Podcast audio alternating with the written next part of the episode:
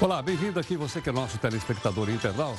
E você vai acompanhar, obviamente, as notícias mais importantes para você e para o seu dia. Para isso, roda a nossa vinheta aí, Luizão.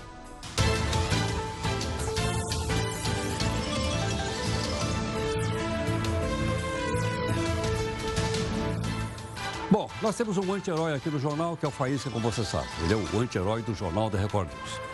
E ele não foi convidado, não foi convidado para participar de uma reunião de cantores sertanejos lá no Palácio do Planalto. Ele está fora dessa jogada. E ele flagrou, os sertanejos pediram para o seu Jair o fim da minha entrada nos shows, que aliás não custam barato. Mas o Faísca diz o seguinte, para ele, ele quer entrada grátis, não só para ele, para toda a bancada do PGG, que é o Partido dos Gatos Cartoon. Afinal, diz ele, eles são defensores daquela prática de que uns são mais iguais do que os outros. Se todo mundo não pagar ingresso, é possível talvez que nem tenha show sertanejo. Na sua opinião, é justo acabar com a meia entrada, como querem alguns artistas, ou não? Você manda a sua opinião, que vale aqui a sua opinião, manda aqui no zap 942-128-782. O nosso portal aqui do Grupo Record, que é o r7.com, está trazendo a seguinte notícia. Roupa suspeita de matar família tinha manchas de sangue, diz a polícia. Filha mais velha do casal, de 24 anos, foi presa suspeita de ter cometido um crime contra os pais e o irmão, juntamente com a esposa. A polícia está apurando o caso agora definitivamente. Ouça também outras notícias importantes para você saber de fato em que país você vive. Bolsonaro assina a medida provisória que aumenta o salário mínimo para 1.045 reais. Mais uma província na China. Ela registra mais de 42 mortes pelo coronavírus. O número de mortes agora passa de 200.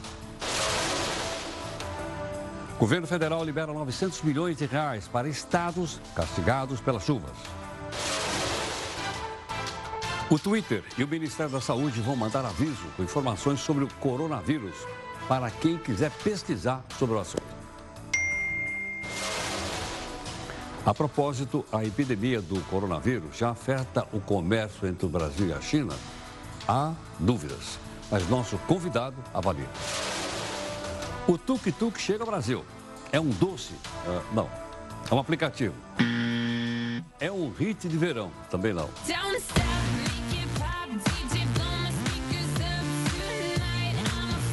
É a solução da Índia para transporte nas grandes cidades. Essas cidades querem diminuir a poluição dos carros. Para isso, oferece transporte público de graça para quem deixar o carro na garagem. Você acha que isso funcionaria aí na sua cidade? O pessoal deixaria o carro em casa? Mande a sua opinião para mim aqui no nosso Zap Zap, que é o 11 São Paulo, 942-128-782. Vou repetir, 942-128-782.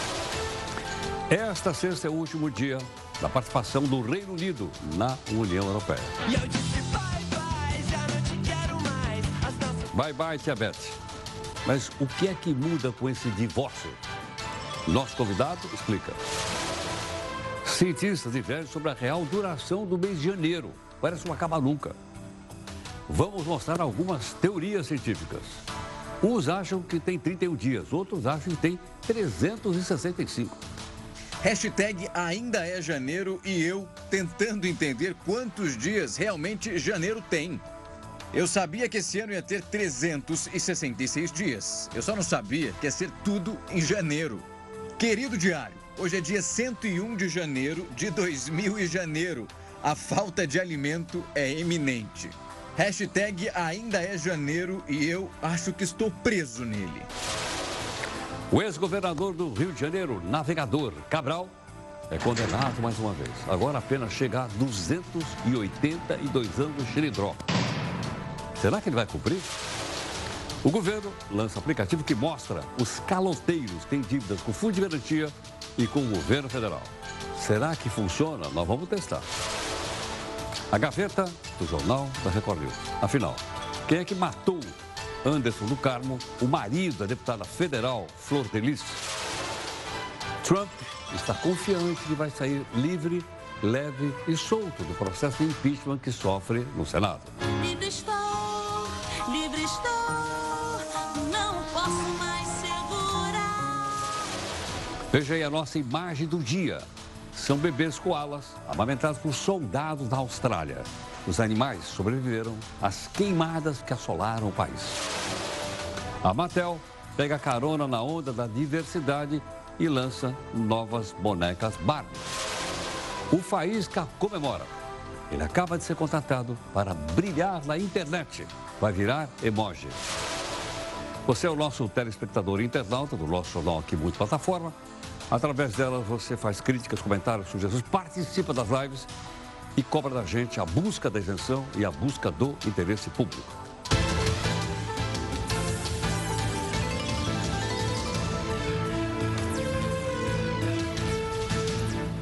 E olha, nós temos também duas lives para você acompanhar. Umas 8 horas da noite, quando o pessoal adianta algumas coisas importantes do jornal, e às 10 da noite, termina o jornal na televisão, mas nós continuamos nas redes sociais para você fazer o comentário que você julgar que é relevante. Tudo bem, não?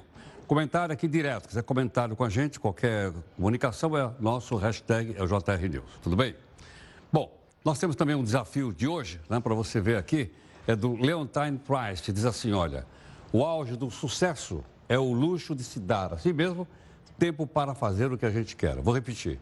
O auge do sucesso é o luxo de dar a si mesmo tempo para fazer o que a gente quer. Nem todo mundo consegue isso aqui, né? É uma coisa realmente muito difícil. Bom, outro detalhe.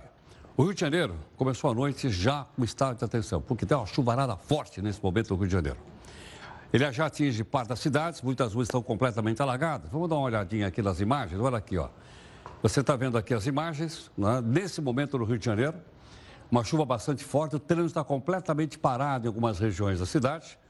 E essa chuva, então, causa um problema seríssimo para quem quer voltar para casa nesse momento. O pessoal tenta voltar para casa, mas enquanto ou avenidas e ruas inundadas, como você está vendo aí, mas também uh, alagadas e um grande congestionamento de trânsito. Você viu, inclusive, aí a quantidade de relâmpagos nesse momento acontecendo no Rio de Janeiro. Essas informações estão ao vivo para você acompanhar, ok? Mais detalhes ao longo, logicamente, da nossa edição. Bom, nós temos aqui então você para participar conosco em relação até a tentar diminuir poluição com transporte público, etc. Para você opinar. E você já opina agora, na nossa primeira live.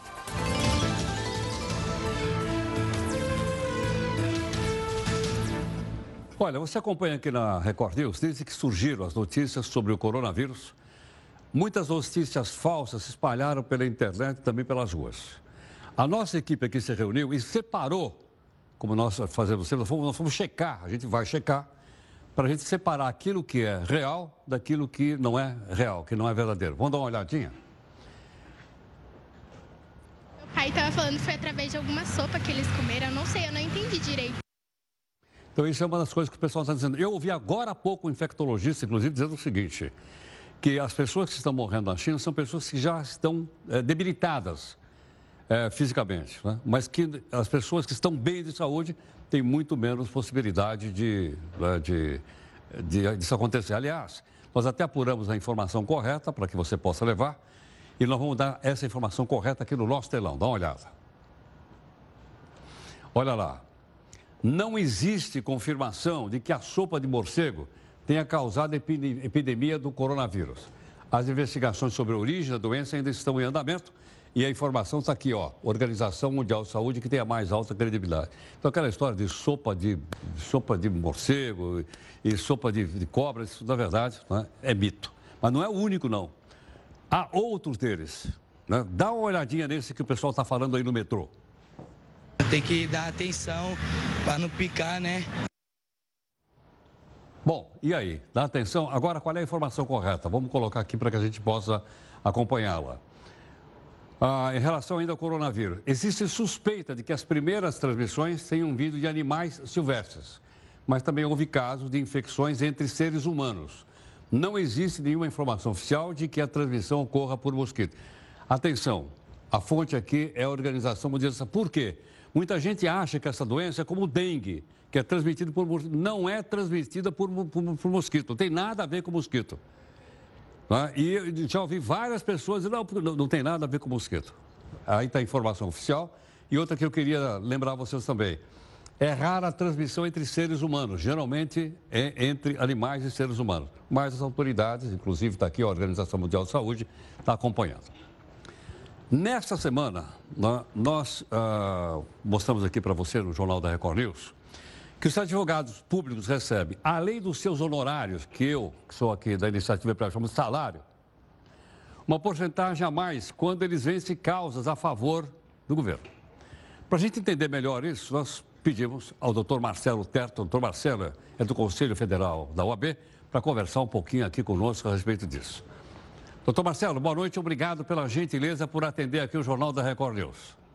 Boa noite, Heródoto, boa noite, telespectador da Rede Record. É um prazer levar esclarecimento ao público através de um canal e um veículo tão credenciado e um jornalista tão respeitado como você, Heródoto. Uma honra, muito grato. Marcelo, então explica para a gente o seguinte.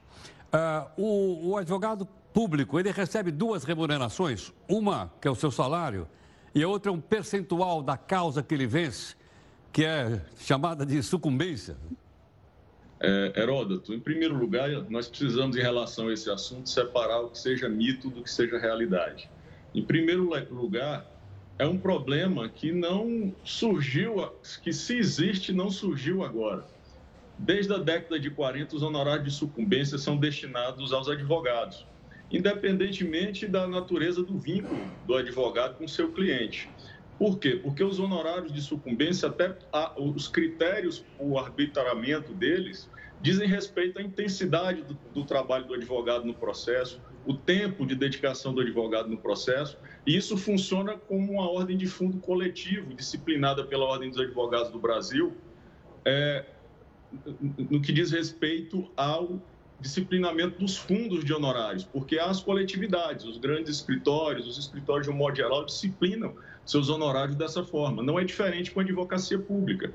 O que difere é que os critérios são estabelecidos por lei, como é no caso da AGU e como é no caso de todos os estados e também de todos os municípios, que quando não tem a sua procuradoria, contrata um advogado que recebe os honorários contratuais e também recebe os honorários sucumbenciais que têm naturezas diversas. E não é algo que foi criado no Brasil. É um modelo inglês que é adotado em praticamente todo o mundo ocidental. Agora, Marcelo, é, é você lembrou bem, a lei é muito antiga estabelecendo isso. Mas eu acho que a, sociedade, a, sociedade brasileira só tomou conhecimento assim de uma maneira mais popular agora. Por isso é que nós estamos perguntando para você. É só para entender. Só... Quer dizer, além de eu pagar o salário, né? Ele é meu funcionário. Eu sou contribuinte, eu pago o salário dele. Ele Sim. ganha a causa, em vez dele me devolver o dinheiro da causa, ele, ele fica com o dinheiro? Essa questão foi enfrentada pelo Supremo Tribunal, Heródoto, em 2009, numa ação direta de inconstitucionalidade movida pela CNI. E a CNI perdeu nessa ação direta de inconstitucionalidade porque o Supremo reconheceu que está na lei e que o que está na lei é constitucional, que os honorários são verba alimentar de titularidade do advogado e decorrem do resultado do processo. Não tem nada a ver com o salário. Por exemplo, não são só os advogados públicos que percebem salário. Os advogados empregados também, empregados dessas grandes empresas, tanto que incomodou a CNI num determinado momento. Mas esses honorários de sucumbência não se confundem com o salário ou com os honorários contratuais, que são aqueles, sim, que dizem respeito ao lucro habitual de um escritório de advocacia e que dizem respeito ao custeio do escritório de advocacia. É preciso saber se essa proposta do jovem é, deputado Marcelo Van Hatten de é, é, suprimir a previsão dos honorários de advocacia pública do, do, do Código de Processo Civil vai criar uma solução ou se ele vai criar um problema. Porque a, os subsídios no âmbito das carreiras jurídicas da União, da advocacia pública, das carreiras vinculadas à AGU, ele é praticamente mais de 40% a menos do que é o da magistratura federal, da procura, do Ministério Público Federal. E na hora, no momento em que se retirar esses honorários de sucumbência, é preciso se fazer a conta de quanto isso vai custar. Se fala hoje de 550 milhões na escala União, com 12, 13 mil advogados que participam do rateio desses honorários de sucumbência na AGU. Mas convertendo isso para os subsídios, quanto isso vai custar? Com reflexo na previdência, nas contribuições patronais, com benefícios sociais como férias, 13 terceiro salário, que nada disso é pago sobre os honorários de sucumbência. A gente precisa pensar do ponto de vista gerencial. Nós estamos falando do lado emocional, da parte de quem não está parando para pensar, para estudar a natureza da verba, a origem que não é brasileira, ela é mundial, e também o impacto disso na gestão da, da Advocacia Pública Federal e nos interesses é, é, da, da, administração pública federal e da União. E também o reflexo disso no, nos 5.600 municípios, em especial aqueles menores que não têm condições de pagar bons subsídios ou boa remuneração para os seus advogados. Marcelo, é, nós até levantamos aqui dizendo que o honorário, que eu chamo de salário, é, é de 20 mil reais. São 20 salários mínimos. Quer dizer, o advogado recebe 20 mil reais, em média, e ainda uma parte daquilo que ele conseguiu. Ou seja, ele não está sendo mal remunerado. Você está comparando com outros setores do Poder Judiciário, tudo bem. Mas eu, eu, acho que o contribuinte quer saber o seguinte: escuta, o que estão fazendo com o meu dinheiro, com o meu, com o meu pagamento do meu imposto? Mas quem paga isso não é a União, quem paga isso é o sucumbente. E olha, o, o, não é o cidadão carente que precisa da assistência judiciária para acessar a justiça que paga, porque ele é isento de, do pagamento dessa verba. As ações constitucionais, como mandado de segurança, habeas data, habeas corpus, não permitem a condenação em sucumbência. De um modo geral, os honorários de sucumbência, e isso é que está incomodando alguns setores e algumas representações do parlamento. Isso é, decorre diretamente do impacto do pagamento dessa verba na eficiência da Advocacia Geral da União na recuperação de créditos tributários sonegados. São os grandes sonegadores que estão tendo que pagar essa verba hoje porque a eficiência aumentou. A União perdeu 10 milhões de arrecadação com encargo, é, é, é, o encargo legal, ou seja, os honorários de sucumbência, nos últimos 3, 4 anos, incrementou a recuperação de créditos em execuções fiscais com metade das execuções ajuizadas, ou seja, inteligência, em, em mais do que o dobro. Ou seja, são 2,8 bilhões por mês recuperados por esses agentes que não estão ricos, nem estão milionários por receber os honorários de sucumbência. Eu acho que é algo em torno de 3, 4 mil reais em média que eles recebem por mês para aproximá-los das demais carreiras jurídicas. Agora, vamos falar de salário? Tudo bem. Se eu incorporar esses 4 mil reais ao subsídio, é, então quem vai pagar são os cofres públicos. Sobre essa verba vai incidir 20, vai ser 28%, porque a contribuição previdenciária vai aumentar quem vai pagar é a União, são os cofres públicos. Sobre essa verba vai incidir férias, vai incidir 13 terceiro. Então, nós temos que ser inteligentes. Isso é uma forma de incentivar e de remunerar muito mais barata para a administração pública. É o que se quer implementar no Brasil, uma reforma administrativa que pine pela eficiência, é o que se busca. E está funcionando na Advocacia Pública Federal. Agora é preciso se estudar e parar um pouquinho sobre o impacto do que se está propondo. Eu acho, na minha humilde opinião, e assim pensa a Ordem dos Advogados do Brasil, que defende a prerrogativa desde que ela existe, porque é uma prerrogativa da advocacia histórica, não foi criada agora, o problema não surgiu agora. É, então, é, é, é, preciso estudar e saber o impacto do problema que se está criando com essa proposição, Perfeito. e se realmente ela vai ser eficaz. Marcelo, muito obrigado pela gentileza. Agradeço, Heródoto. Um grande abraço. Muito obrigado. O doutor Marcelo Terto, conselheiro federal da OAB, defendendo, então, a, que, os, que os, no caso aqui, os advogados públicos recebam o salário, subsídio, e mais um percentual daquilo que eles chamam de direito de sucumbência, ou seja, a parte contrária tem que pagar as despesas. Ao invés de voltar para o cofre da União, ela é dividida entre os, uh, os advogados. O, de, o, deputado citado aqui já falou aqui no jornal, porque ele tem um projeto para acabar com isso. Ou você recebe a sucumbência ou você recebe salário. Não dá para receber os dois. Você agora está desinformado, agora você forma a sua própria opinião a respeito. Se deve continuação é com você, não é comigo. Bom, vamos pensar um pouquinho. Acabou o imposto, o imposto sindical, é isso ou não? Acabou. Ah, agora ele é espontâneo e não mais obrigatório. O que é que aconteceu com o faturamento? Faturamento não, desculpa. Com o orçamento das grandes centrais sindicais. Você tem ideia do que aconteceu ou não? Nós colocamos aqui para você acompanhar. Dá uma olhada aqui, olha. Olha o que aconteceu aqui. A arrecadação sindical. No ano de 2017, os sindicatos receberam 3 bilhões e 600 milhões de reais. No ano seguinte, caiu para 500 milhões de reais. No ano passado, caiu só para 92 milhões de reais. Olha, caiu de 3 bilhões e 600 para 92 milhões, porque agora não é mais obrigatório pagar. Olha o impacto violento que ocorreu aqui na arrecadação do chamado imposto sindical. Bom, mais uma informação então para você fazer uma, uma, uma, comparação. Qual é? Nós pegamos aqui a divisão entre centrais sindicais. Vamos lá. As mais conhecidas. Eu vou começar aqui pela que arrecada mais, a CUT, ó. A CUT arrecadava 62 milhões em 17, caiu para 3 milhões e meio e hoje a CUT conseguiu só 424 mil reais. Menos de que, olha aí, olha a queda. Olha o que aconteceu com a força sindical. Em 17, ela recebia 51 milhões de reais. No ano seguinte, caiu para 5, portanto, ela passou a ter 10%. E agora, ela tem 900 mil reais de, de arrecadação. Quer dizer, quebrou a perna das centrais. O GT recebia 46 milhões, em 18 caiu para 5 e hoje ela recebe 1 milhão de reais. Aliás, ainda aqui é a que está melhor colocada. Então, só para você ter uma ideia do impacto que ocorreu aqui nas centrais sindicais com o chamado imposto sindical, que passou a ser não mais obrigatório, mas agora voluntário. Tudo bem? Tem mais uma tela ou só essa daí? Ok. Nós estamos aqui também com outras perguntas para você participar conosco, como nós estamos em multiplataforma, você é nosso telespectador internauta, vamos à nossa segunda live.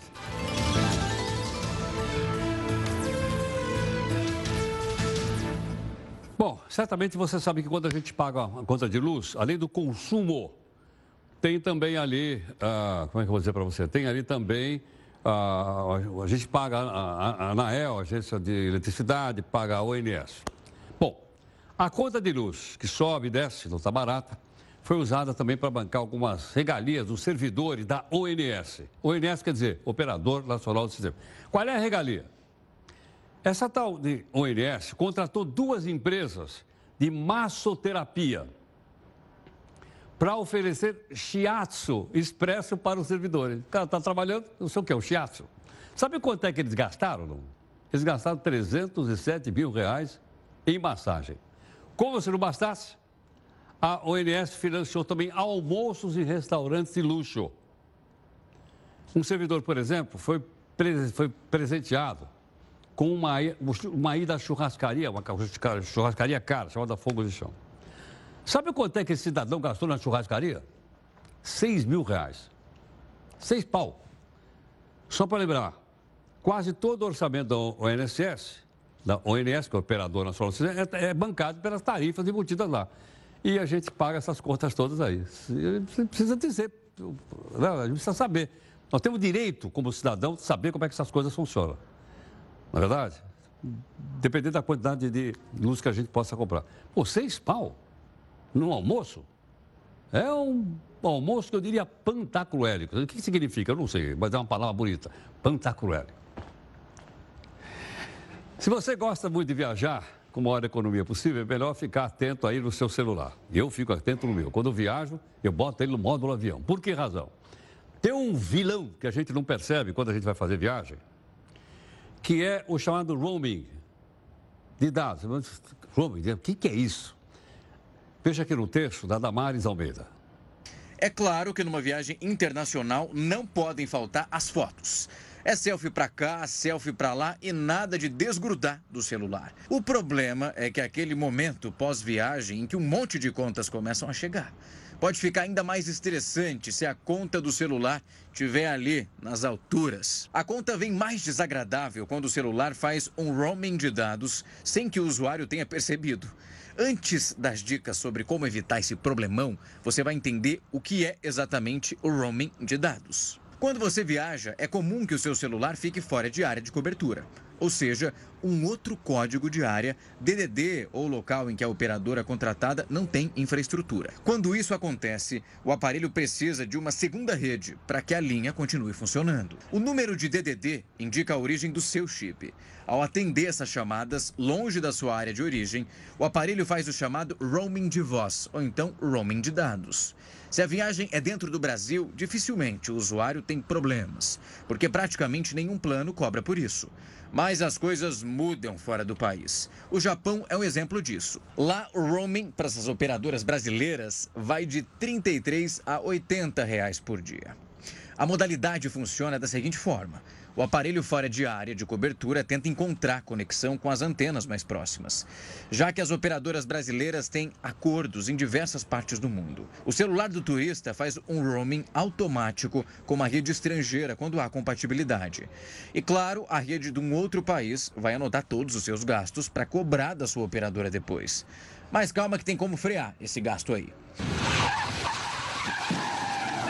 Você pode contratar um plano da sua própria operadora que dê conta do uso de dados fora daqui. Tem uma segunda dica: comprar um chip internacional que seja válido para os países que você deseja visitar. Uma outra opção é comprar um chip de uma operadora do país de destino. Quem não colocar em prática essas três dicas pode simplesmente desativar o roaming.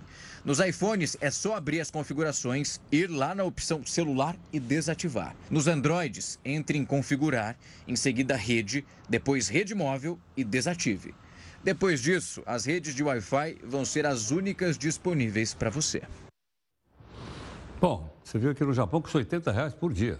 Você é brasileiro, viaja para o Japão, não decassegue, por exemplo, você entra o roaming automaticamente, quando você voltar para cá, você vai pagar por dia 80 reais. Você não contratei, não contratou, mas ele entrou automaticamente. Aí vai te cobrar 80 reais por dia, vem na sua conta aqui no Brasil. Olha, o ex-governador do Rio de Janeiro, Sérgio Cabral, foi condenado mais uma vez. A pena dele já ultrapassa, sei lá, nem sei mais, mais que mais de um século. Ok não? Vamos ver quanto, ele, quanto tempo ele e outras figuras pegaram de xilindró. A gente colocou aqui porque eles são os campeões de condenações do nosso país. Vamos lá, maiores condenações. Primeiro está em Sérgio Cabral, está estourado na frente. Ele está com 282 anos de cadeia. Segundo colocado, lembra do ex-médico, Rogério Abdelmaci, está condenado a 173 anos de cadeia. O terceiro é o Renato Duque, ex-diretor da Petrobras, do caso Petrolão, está condenado a 123 anos de cadeia. Né? E a gente fica pensando, será que vai dar tempo dessa turma cumprir tudo isso aqui? Ó, oh, sério, 282 anos de cadeia, o, o Abdelmaci 173 e o Duque 123 anos. E aqui não apareceu ainda aquele auto-intitulado médico, como é que ele chamava lá? O médico, João de Deus. Ela, é, que deve estar também aí com 70 e tantos anos já condenado e tem uma dúzia de processo. Bom, para a gente poder entender, amanhã é o último dia da presença do Reino Unido na União Europeia. É amanhã. Mas nós fizemos o seguinte: a gente sempre se antecipa porque você já fica sabendo o que aconteceu e amanhã você vai poder conversar com as pessoas sobre, sobre tudo isso. Agora, o que é que muda com a saída do Reino Unido? Gentilmente, professor Kai Eno Lehmann, professor de Relações Internacionais da Universidade de São Paulo, né? gentilmente está aqui conosco para nos explicar. Professor, muito obrigado pela gentileza. Bem-vindo aqui no Jornal. Bem, obrigado. Muito obrigado. Professor Lehmann, é, a Inglaterra nunca teve totalmente na União Europeia, não é verdade? Tanto que a moeda não era euro na Inglaterra, né? Não, nunca foi. Eh, eles eh, negociaram o que se chama um opt-out. Então, eh, quando a, a, moeda única foi criada, o Reino Unido negociou por si uma opção de não adotar a moeda e nunca adotou. Continuar na libra esterlina, no pound, não é isso não? Isso, isso. Uh, e vai, obviamente, agora vai continuar assim. Agora, o que é que levou então o Reino Unido a fazer um plebiscito e o plebiscito decidiu, não, nós vamos sair? Na verdade, o, o plebiscito na época, uh, quando foi uh, uh, desenhado pelo então primeiro-ministro David Cameron, foi uma tentativa de unir o Partido Conservador, que, que tinha uma, uma ala pro-europeia e uma ala muito anti-União Europeia. Um, e para preservar esse partido contra a ameaça do, do partido, eh, na época, uh, UKIP, UKIP Independence Party, hoje em dia o partido Brexit. E a David Cameron sempre tinha a ideia de que um plebiscito definitivo sobre a permanência ou não do Reino Unido neutralizaria a ameaça da, do partido Brexit uh, pelo lado direito da, da, do Partido Conservador. Uh, e por isso ele chamou uh, esse, esse plebiscito confiante de que uma renegociação, que, ah. que uma renegociação dos tratados entre a União Europeia e o Reino Unido levaria a uma permanência, porque David Cameron se, se achava muito bom, um, um vendedor de suas próprias políticas. Só que na época não deu certo, foi 2016. É, é, as, o, o, impacto da crise econômica eh, de 2008, 2019 foi muito, muito forte, um sentimento muito anti-establishment, como já tem no, no Brasil, nos Estados Unidos e vários outros países. Então, como o establishment Uh, todo mundo uh, para a permanência do país no, no, na União Europeia, a população votou contra. E agora vai sair amanhã? Vai sair amanhã, embora em, termos práticos nada vai mudar até o dia 31 de dezembro, quando uma chamada período de transição vai acabar. Um, e durante esses 11 meses do ano agora, a União Europeia e o Reino Unido vão tentar negociar um acordo de livre comércio de alguma forma para que é, é, negócios entre os dois mercados possam é, continuar. É possível, então, por exemplo, hoje você entra na, na Europa, você entra no Reino Unido Direto, não é isso? Não? Sem, é, sem vistos. Sem vistos. Então, uma vez dentro da União, União Europeia, Europeia, você pode viajar livremente. Tem controles de passaportes claro. no, no Mas Reino isso vai Unido. mudar ou não? Vai precisar de visto? É, no final do ano é bem possível que sim, uh, é bem possível que sim. Uh, uh, as, as, negociações sobre isso ainda vão continuar e ainda não temos ainda não temos certeza, mas é bem possível que a partir do, do fim do ano, 31 de dezembro, por exemplo, mesmo para um europeu, então mesmo para um alemão indo para, para o Reino Unido, o máximo que o, ficar poderia ficar sem visto seria de 90 dias e depois eu precisaria uh, um visto, um visto de permanente como para qualquer outro estrangeiro. Isso, isso, isso. Quem é que perdeu mais, na sua opinião? Foi o Reino Unido ou foi a União Europeia? Não, vai ser o Reino Unido. Uh, vai ser o Reino Unido? Sim, né? sim. É. Economicamente, uh, sem dúvida, porque é um país que faz 40 e poucos por cento do seu comércio com a União Europeia. A União Europeia é um bloco enorme comercial, ainda mesmo sem o Reino Unido, de 27 países. Eh, então, economicamente, eu acho que eh, eh, o Reino Unido não vai conseguir compensar a perda de, de, livre acesso ao mercado europeu imediatamente. Pode ser daqui a 10, 20 anos, sei lá, mas no momento não. E o que não dá para medir claramente é a perda de influência, ou seja, política, ou seja, o Reino Unido saindo do maior bloco comercial do mundo, o que o Reino Unido vai perder é, em termos de influência política é, vis-à-vis -vis o resto do mundo a partir de agora. Isso é muito difícil a, a, a dizer no momento, mas eu acho que tudo indica que quem vai sair menos pior, quem vai sair melhor é a, é a União Europeia, porque é, é, uma potência comercial, mesmo sem o Reino Unido. Uma potência enorme, né? Sim. É a maior, comércio do mundo, não é isso? Sim, e aí um, regras básicas de relações internacionais entram em ação. Poder, eh, eh, divergência de poder. a União Europeia vai continuar a ter muito uh, poder comercial, pelo menos, uh, o Reino Unido vai ter muito menos e vai ter que correr atrás e muito para fechar acordos comerciais com o resto do mundo. E normalmente, tradicionalmente, eh, acordos comerciais demoram muitos, muitos anos a serem negociados. Sim. E vamos ver como o Reino Unido consegue compensar, conseguir fazer isso ao longo dos próximos anos. O nacionalismo teve alguma coisa a ver com isso ou não? O nacionalismo? É.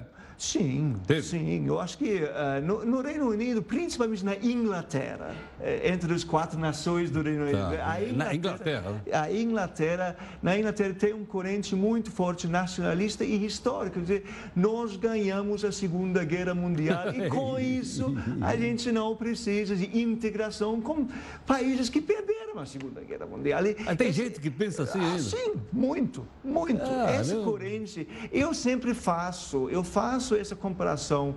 Brexit, para muitos ingleses, é como eu torcendo para um time de futebol.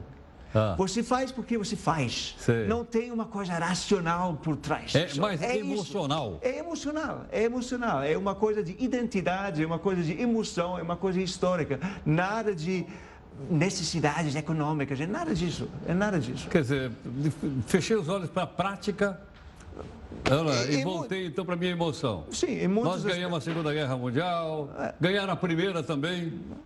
Exatamente, mas é importante, é importante.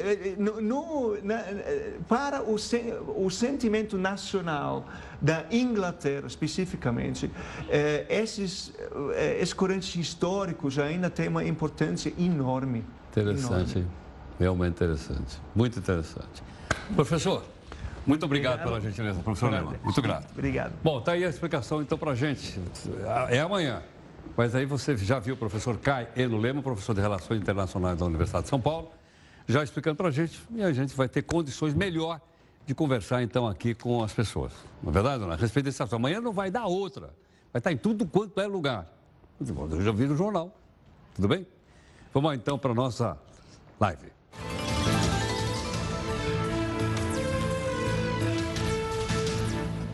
Olha aí, você sabe do pessoal, ah, eu vou me aposentar, vou para Portugal. Por quê? Porque lá não paga imposto. Pera, pera, pera aí. Portugal decide acabar com essa mamata de aposentado estrangeiro chegar lá e não pagar imposto. Ok? Vai ter que pagar imposto. Agora, essas pessoas vão ter que contribuir. Você vê os detalhes aqui no texto da Jéssica Veloso. Nos últimos 10 anos, Portugal se tornou um dos países mais procurados por estrangeiros na Europa. E não é somente os pontos turísticos, como a Torre de Belém, em Lisboa, ou então o Palácio Nacional de Pena, em Sintra, que atraem esses estrangeiros. A maioria deles escolhe Portugal para viver por causa da qualidade de vida, segurança e também pelas oportunidades que o país oferece. Claro que os impostinhos a menos também contam, é ou não é? Mas desde 2009, um programa criado no país estimula estrangeiros por meio da isenção de impostos.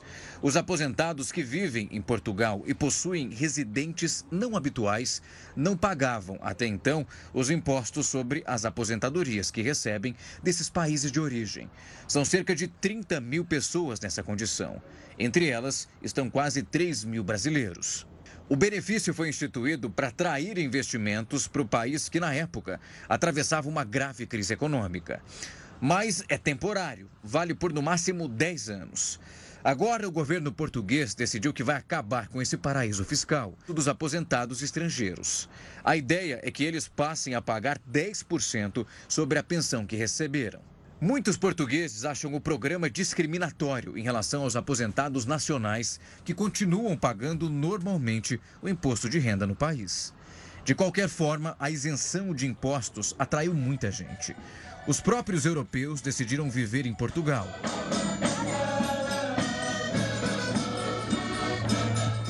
Para se ter uma ideia, um terço dos estrangeiros aposentados que chegam a Portugal são franceses.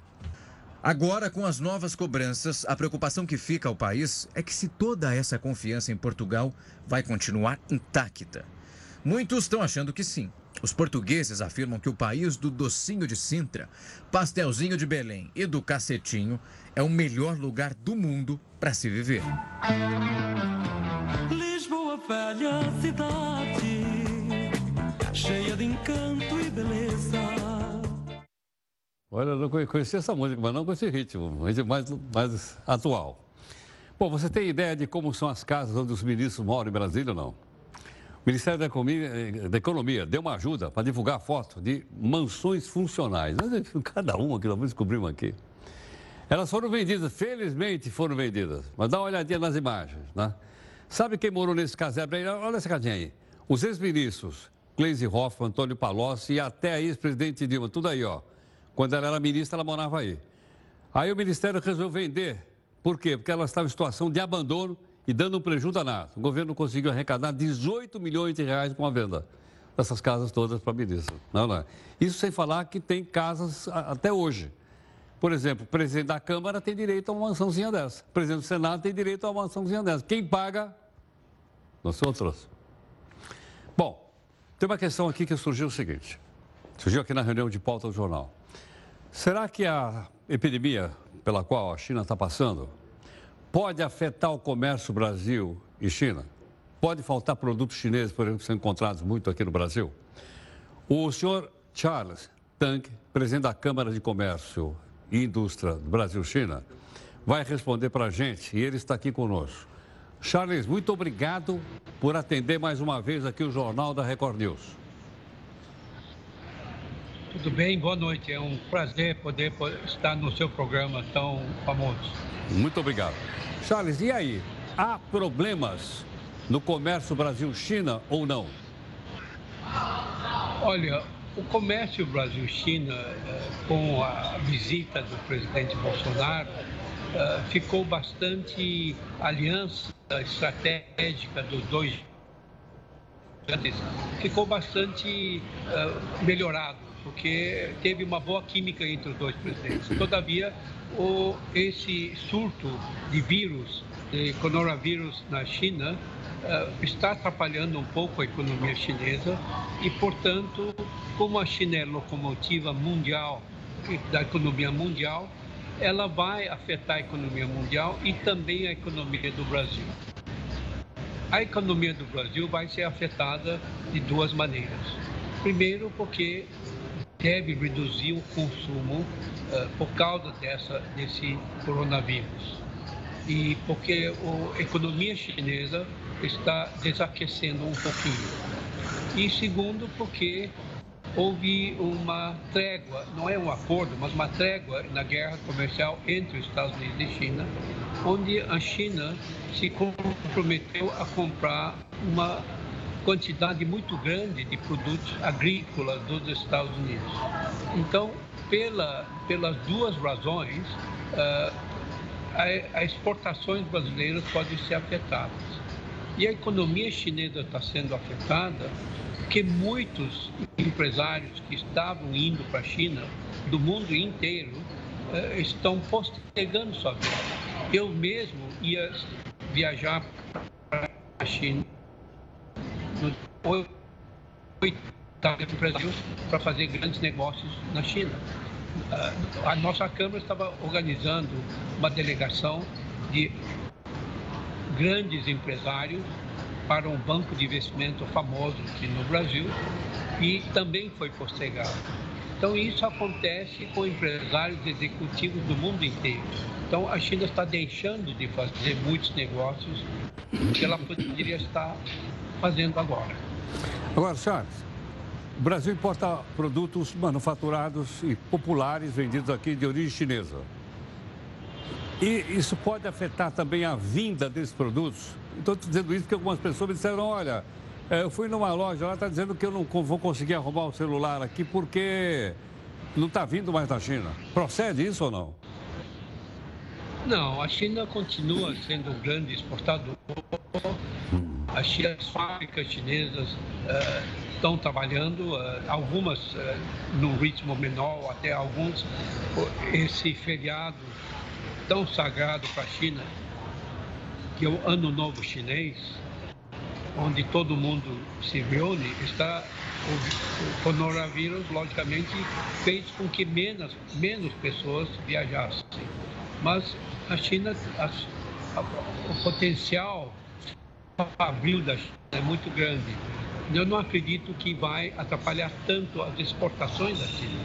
O que vai afetar um pouco é, são as importações. Mas eu acredito que isso deve ser resolvido breve porque o governo chinês está tomando medidas extremamente drásticas, está sendo elogiado pelo mundo pela transparência que ela está fazendo tudo e ela está tomando medidas drásticas basicamente para salvar vidas. Né? Então eu acredito que uh, o que sai da China não vai ser tão afetado, mas a China também está importando muito uh, máscaras do mundo inteiro, né? porque de repente uh, todo mundo quis, quis, máscaras na China e não tinha um estoque tão grande para uh, pronta entrega. Né? Então, então, medicamentos. Agora, o governo chinês tomando essas medidas, mil leitos em 10 dias, né, ou vários hospitais, eu acho que, da mesma maneira do SARS, que demorou seis meses, e a China voltou com toda a força logo após de ter controlado a epidemia, eu acredito que vai se repetir agora. Perfeito. Charles, muito obrigado pela gentileza. Uma última pergunta. Onde você está? Que aeroporto é esse? O Galeão do Rio de Janeiro, que eu acabei de chegar em Brasília e não consegui pousar no Santos Dumont por causa da chuva e dos relâmpagos. Então a gente pousou em Galeão e pelo horário tive que sentar num bom restaurante aqui no aeroporto para poder conversar contigo. Muito obrigado, uma honra, muito grato, muito obrigado. Boa noite, obrigado. Obrigado. Aí está, Charles Tanque, que é presidente da Câmara de Comércio. Eu entendi que ele falou o avião ia pousar em Congonhas, é isso? E teve que desviar para o Rio de Janeiro por causa da chuva. Foi, acho que foi isso. Por causa da chuva, foi, voltou para o Rio de Janeiro. Por isso ele está lá no aeroporto de Galeão. Né? e até uma ala nova que eu não conhecia, não. Tudo bem? Bom, o aplicativo Uber, que todo mundo conhece, vai estrear um novo tipo de transporte. Vai começar pelo Espírito Santo. Que, aliás, é um transporte que na Ásia todo mundo conhece. Todos chamam de tuk-tuk. Mas escuta, no Brasil a gente não conhece. O que, que é esse negócio de tuk-tuk? Olha, você só vai saber se você acompanhar aqui o texto da Mariane Ribeiro. Elo verde estampado com luzes e enfeites. Se você viajar para a Índia ou então para algum país do Sudeste Asiático ou procurar imagens desses lugares pela internet, vai notar uma coisa em comum: os tuk-tuks. Eles surgiram no século XIX como um transporte de duas rodas puxado por uma pessoa. Com o tempo, ele passou a ter pedais semelhante a uma bicicleta e ganharam terreno por causa da escassez de petróleo na época da Segunda Guerra Mundial. Hoje, ele está desfilando pelo mundo como um triciclo elétrico. A leveza, o baixo custo e a praticidade estão levando os tuk-tuks a conquistarem o mundo. Em Portugal, por exemplo, eles já são usados em muitas cidades turísticas. Na África, vários países já fazem parte do hall de fãs desse meio de transporte. Lá, essa decoração do tuk-tuk é uma forma de arte. A parte interna tem ficado cada vez mais confortável. Em algumas localidades, a capota é removível para que o usuário possa aproveitar o vento e também as paisagens. Já aqui no Brasil, você pode até achar um ou outro perdido por aí. Mas agora, na onda dos aplicativos, que o tuk-tuk chega de vez para tentar conquistar o coração dos brasileiros. Cheguei, cheguei chegando, bagunçando a zorra toda. Inicialmente, serão apenas 20 unidades que vão ter circulação restrita por bairros turísticos de Vitória. Segundo a empresa, esse tipo de corrida vai ser mais barata do que aquelas que são feitas em carros. Como dificilmente algum motorista brasileiro já dirigiu um tuk-tuk, a Uber fez uma parceria com uma empresa de aluguel de carros e vai oferecer um tipo de degustação para aqueles que tiverem o interesse em experimentar essa modalidade. E é simples: a pessoa que quiser fazer um teste, ela vai poder alugar o tuk-tuk por três dias. Se no quarto dia ela desistir do aluguel, vai poder devolver o veículo na loja sem precisar pagar nada. E aí, gostou dessa ideia? Então torce para que essa moda se espalhe aqui pelo Brasil. Já imaginou passear de tuk-tuk pela orla da praia de Iracema, lá no Ceará? É, o Faísca já aproveitou, ele já, já se entrou lá no tuk-tuk. Olha, você costuma usar aquelas carinhas para expressar nas conversas do WhatsApp? A Emojipédia anunciou mais 117 emojis novos. E nós separamos três aqui, nossa equipe separou três, que mais repercutiram na rede social. Dá uma olhadinha aqui, olha lá. As que mais repercutiram, aquela mão italiana, né? Diz assim, ma que italiano, né? ma que, essa aqui. A segunda é o rosto feliz com uma lagriminha, muito usado. E também apareceu o gato preto. E nós logo demos para o gato preto o nome de faísca. É não é? Qual é o outro nome que a gente podia dar para esse gato se não faísca? É isso aí. Tudo bem? Bom, muito obrigado aqui pela sua gentileza em nome aqui da nossa equipe toda de Tech Jornalista. Recentemente o presidente Bolsonaro esteve na Índia. Quem vai na Índia vai ver o Taj Mahal. E o próprio presidente divulgou fotos dele lá no Taj Mahal. Vamos ver. Taj Mahal.